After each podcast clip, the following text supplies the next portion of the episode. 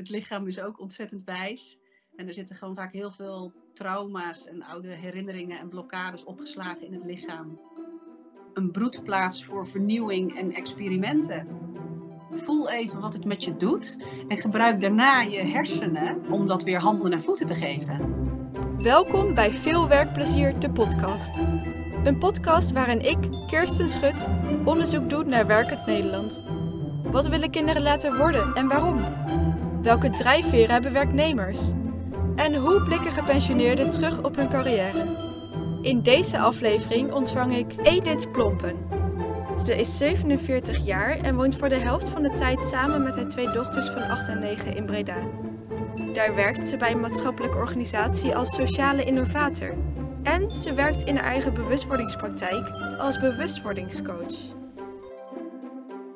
Ben je er klaar voor? Ja, en ik, vind, ik moet zeggen, ik vind het ook echt super leuk. Het is voor mij ook de eerste keer, zo'n podcast. Ja. Dus uh, dat roept dan ook weer wat op. Zo van, oh ja, dat is, dat is nieuw, maar dankjewel voor de uitnodiging. We worden net al bewustwordingscoach. Wat houdt dat precies? Ja.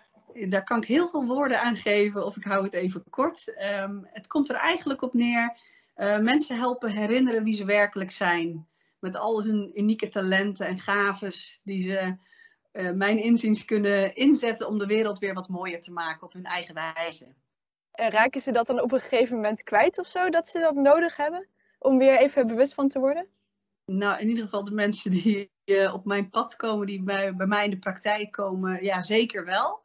zijn over het algemeen vaak hele gevoelige mensen die heel veel oppikken ook in hun omgeving en dan op een gegeven moment ook moeilijk vinden wat is nog van mij en wat is van de ander.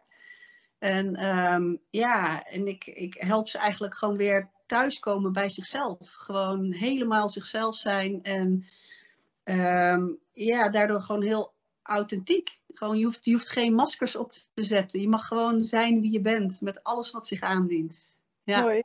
Ja, dus de mensen die bij jou komen, die um, op een gegeven moment hebben die geleerd om continu op externe factoren, denk ik, te reageren en het innerlijke kwijt te raken eigenlijk. Klopt, en dat maakt uiteindelijk wiebelig. Want wie ben jij en wat wil jij? Wat voelt goed voor jou? Wat is jouw pad?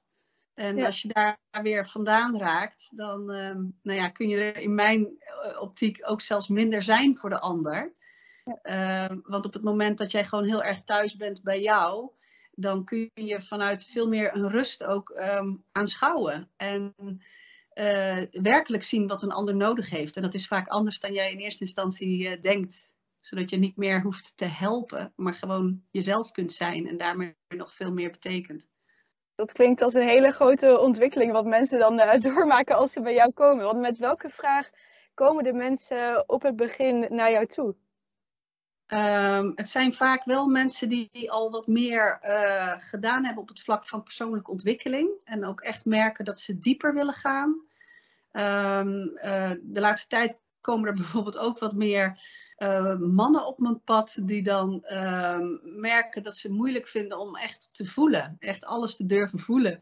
Dus pas werd ik zelfs benaderd door een man die zei, ja, mijn vrouw kreeg via een vriendin weer een tekst die jij had geschreven. En uh, ja, daarin stond eigenlijk heel mooi omschreven wat ze herkende bij hem. En, uh, maar zij voelde ook van, nou wellicht kan jij, uh, kan jij hem weer een stuk dichter bij zichzelf brengen. En hoe ga je dan te werk? Ja, dat is elke keer weer anders. Um, maar het start eigenlijk gewoon, weet je, de kennismaking. Iemand komt hier en wat ik terugkrijg is dat mensen zich al heel erg snel op hun gemak voelen veilig voelen. Uh, dus gewoon ja, heel makkelijk het hart kunnen luchten. Gewoon kunnen zeggen wat er speelt. En in dat moment anticipeer ik daarop. Want iemand kan met een thema komen, maar wat dient zich op dat moment aan? En daar geef ik alle ruimte aan. En dan is gewoon dat nieuwsgierige kind in mij is gewoon oprecht nieuwsgierig naar de ander en vraagt door. En daar komen we vaak bij uh, stukken die ze dan intuïtief aangeven wat ze niet bedacht hadden. En um, um, nou ja, daar ga ik in het gesprek verder op in. En vaak combineer ik het ook met energetisch lichaamswerk. Het lichaam is ook ontzettend wijs. En er zitten gewoon vaak heel veel trauma's en oude herinneringen en blokkades opgeslagen in het lichaam. En um, ja, dan werken eigenlijk mijn handen en het lichaam van de ander samen. En komen mensen ook blokkades tegen met ja, soms gevoelens die, die naar boven komen, die gewoon mogen stromen. Vaak ook geen verhaal nodig hebben. En dat zet weer heel veel in beweging. Heftig werk ook. Dat je dan echt zo dicht bij iemand komt en vanuit die basis iemand gaat helpen naar het dicht bij zichzelf weer komen. Voor mij is dat helemaal niet heftig. Ik vind het mooiste wat het is om de ander te, werkelijk te ontmoeten. Met alles wat er is. Alle angsten, onzekerheden, verdriet. Weet je, dan zit er niks tussen. Dan is het echt heel puur. En voor mij ja, van ziel tot ziel. Dus voor mij is dat het grootste geschenk. Dat iemand mag zien. Dat iemand zich werkelijk veilig voelt. Wat is dan precies het verschil tussen een bewustwordingscoach en een psycholoog? Want zoals ik jou nu hoor, ja, er zijn toch best wel heel veel raakvlakken. Ik zou niet kunnen duiden wat nou het verschil is, zeg maar.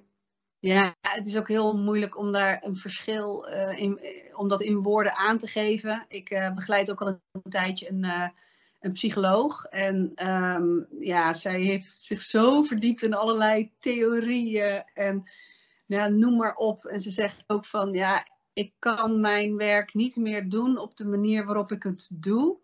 Uh, door, dat, door die wijsheid van het lichaam daarbij.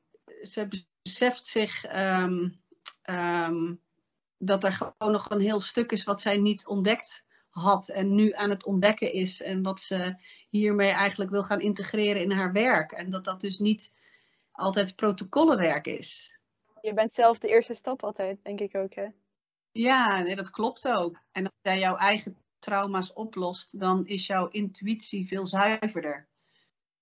We hoorden in de introductie hoorden we ook dat je social innovator of sociale innovator bent. Is dat weer heel anders of heeft dat ermee te maken? Mensen weer helpen herinneren wie ze werkelijk zijn, dat is mijn doel. En dat kan ik op heel veel manieren kan ik dat inzetten.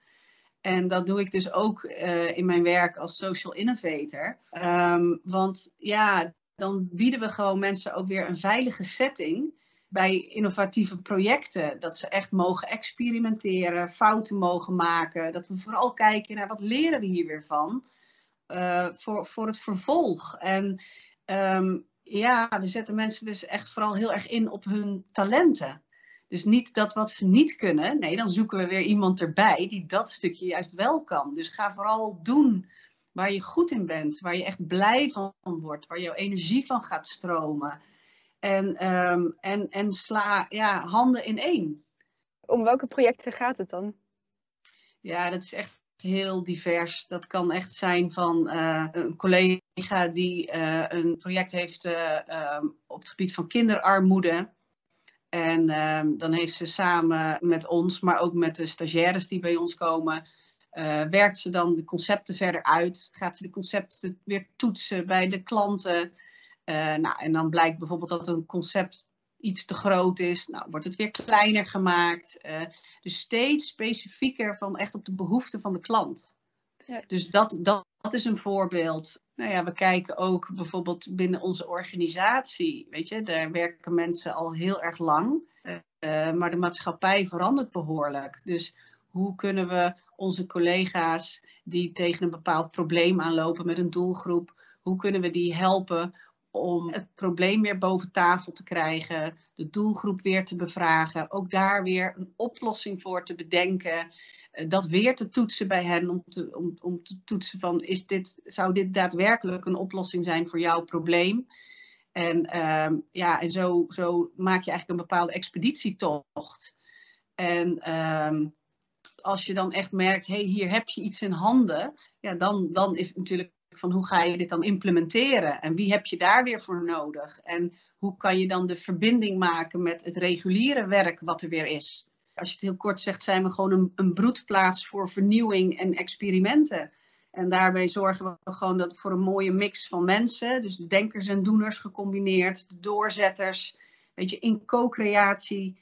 Uh, uh, met elkaar ja, toch een expeditie zeg maar aangaan. En als mensen eenmaal ervaren hoe effectief dat is, ja, dan zullen ze dat in het vervolg veel makkelijker meenemen in projecten die ze dan vervolgens weer gaan opstarten.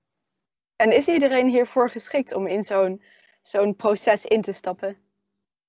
Um, je hebt mensen die, fijn vinden om ehm, nieuwe uitdagingen op te zoeken, die, die een beetje voorlopen, die uh, een pad willen gaan vrijmaken, die willen gaan ontdekken, die uh, een stukje controle durven los te laten. Weet je, die mensen, ja, die heb je wel echt, echt nodig. Maar daarnaast heb je ook weer mensen nodig die weer uh, tussen haakjes vasthouden wat er goed gaat en dat nieuwe dan weer gaan verbinden. Want je ja. kunt niet, als je alles op de schopstoel zet, ja, waar zit dan je basis? Dus je hebt het allebei nodig. En dat is denk ik ook zo belangrijk, dat je dus respect hebt voor de verschillende mensen en de verschillende rollen. En dat je elkaar dus ook echt op waarde schat. Ja, juist gebruik elkaars krachten en die krachten zijn verschillend. En dat heeft juist die power om innovatief te zijn met elkaar. Ja, zeker. Zeker. En wees dus nieuwsgierig. Dus in plaats van denken van ja, maar vraag eens door. Wat zit er voor gedachten achter? Waarom wil iemand dat? En juist door nieuwsgierig te zijn, um, uh, kan het ook zijn dat er weer veel meer uh, uh, begrip staat, veel meer ruimte om elkaar dus weer steeds in dat midden te vinden. Dus niet denken in tegenstellingen, maar denken in en-en. En zie je dan niet de hele organisatie mee veranderen? Nou, dat iedereen um, meer ja, op die manier te werk gaat eigenlijk? Um, nee, dat zie je niet bij iedereen. Maar wij, wij werken wel aan zo'n rimpeleffect. Weet je, hoe meer mensen je ja, toch een beetje besmet zeg maar, met dat innovatievirus. En um, uh, ja, hoe, hoe, hoe meer dat ook weer door gaat zijpelen. Dat is waar we eigenlijk aan werken. Klinkt ook allemaal heel erg liefdevol. En um, nou ja, als je elkaar allemaal in elkaars waarde laat en elkaar waardeert en, en uh, respecteert. Dat je voelt dat je mag zijn wie je bent en je werk alleen maar beter kan doen. Ja, maar dat vraagt dus ook om zo'n veilige plek waarin je dus alles mag zeggen, alles mag delen en ook weer verantwoordelijkheid neemt voor je eigen stukken. Want als jij weer ergens in geraakt wordt of iets irriteert jou, ja, ik nodig juist dus uit, oké, maar wat irriteert jou of wat raakt jou? Want daar zitten vaak weer waardevolle sleutels. En als we daar verantwoordelijkheid voor nemen, dan, dan ga je weer een laag dieper. Dan ontstaat daar weer de oplossing. Terwijl als je het bij de ander legt, ja, maar die ander doet dit of die ander doet dat, ja, daar heb jij zelf geen invloed op. Je hebt eigenlijk alleen invloed op jouzelf.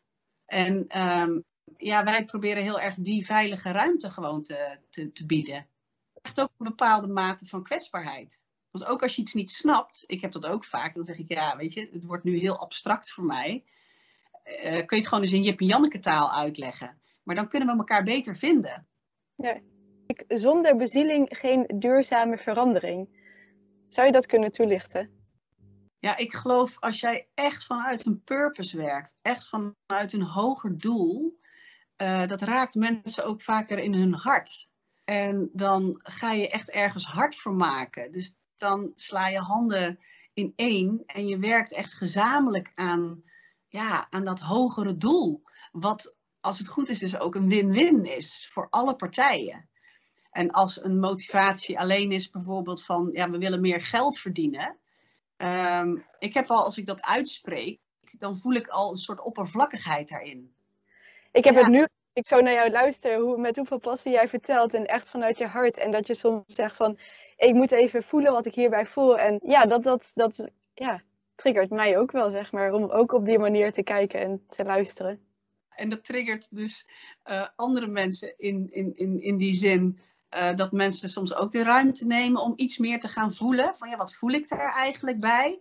Ja, maar bij anderen triggert het ook dat ze denken, hoezo voelen, voelen? Weet je, uh, het gaat toch meer om de feiten en we moeten toch even logisch nadenken. En, en ik denk, ja, en en en voel even wat het met je doet. En gebruik daarna je hersenen om, um, ja, om dat weer handen en voeten te geven. Ja, ja, je moet er eigenlijk ook wel even net bij stilstaan en dat inderdaad weer voelen en uh, ja, de tijd ervoor nemen ook om daarmee aan de slag te gaan. Ja, en misschien wil je dan, hè, bereik je dan geen tien resultaten, maar vier resultaten, maar zijn die wel duurzamer? Ja, mooi.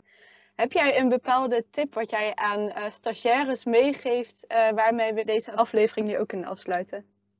Ga dus ook, voordat je ergens stage gaat lopen, ga gewoon eens een gesprek aan. En ga eens voelen of degene waar jij komt, of of de plek waar jij komt, of, uh, of je daar ook zelf uh, wil zijn en of je daar gezien wordt.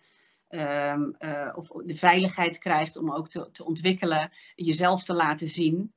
Nou, volgens mij geldt dat niet inderdaad alleen voor stagiaires, maar ook voor werkzoekenden. Ja, zeker, zeker. Ja, en dat vind ik eerlijk gezegd ook zo mooi aan wat ik wat meer merk bij de jeugd nu, is dat ze veel bewuster lijken te zijn. Het, dat ze veel bewuster ook willen ervaren, is het een plek waar ik kan groeien en ontwikkelen. En ja, en dat is zo anders dan, dan toen ik bij wijze van spreken werk zocht. Tuurlijk dacht ik dat ook wel, maar dan ging het me ook, oh ja, dan had ik dat vaste contract, dan had ik die zekerheid. Maar werd ik nou echt blij van wat ik deed? Ja, nou hopelijk ja. bewegen we ons naar dat doel toe. Ja, dat lijkt me super. Dat lijkt me super en het lijkt me ook heel erg nodig voor onze maatschappij. Ja. Dank je Edith voor dit mooie gesprek. Ja, heel graag gedaan. Dat was Edith Plompen over haar werk als sociale innovator en bewustwordingscoach. Volgende week weer een nieuwe aflevering met Martijn Slikker over zijn inzet als bestuurslid. Vergeet ondertussen niet te abonneren op deze podcast en volg mijn Instagram-account podcast.veelwerkplezier. En denk je nou, ik wil mijn werkplezier ook delen via deze podcast? Stuur dan een e-mail naar podcast.veelwerkplezier.gmail.com Leuk dat je luisterde en voor deze week veel werkplezier!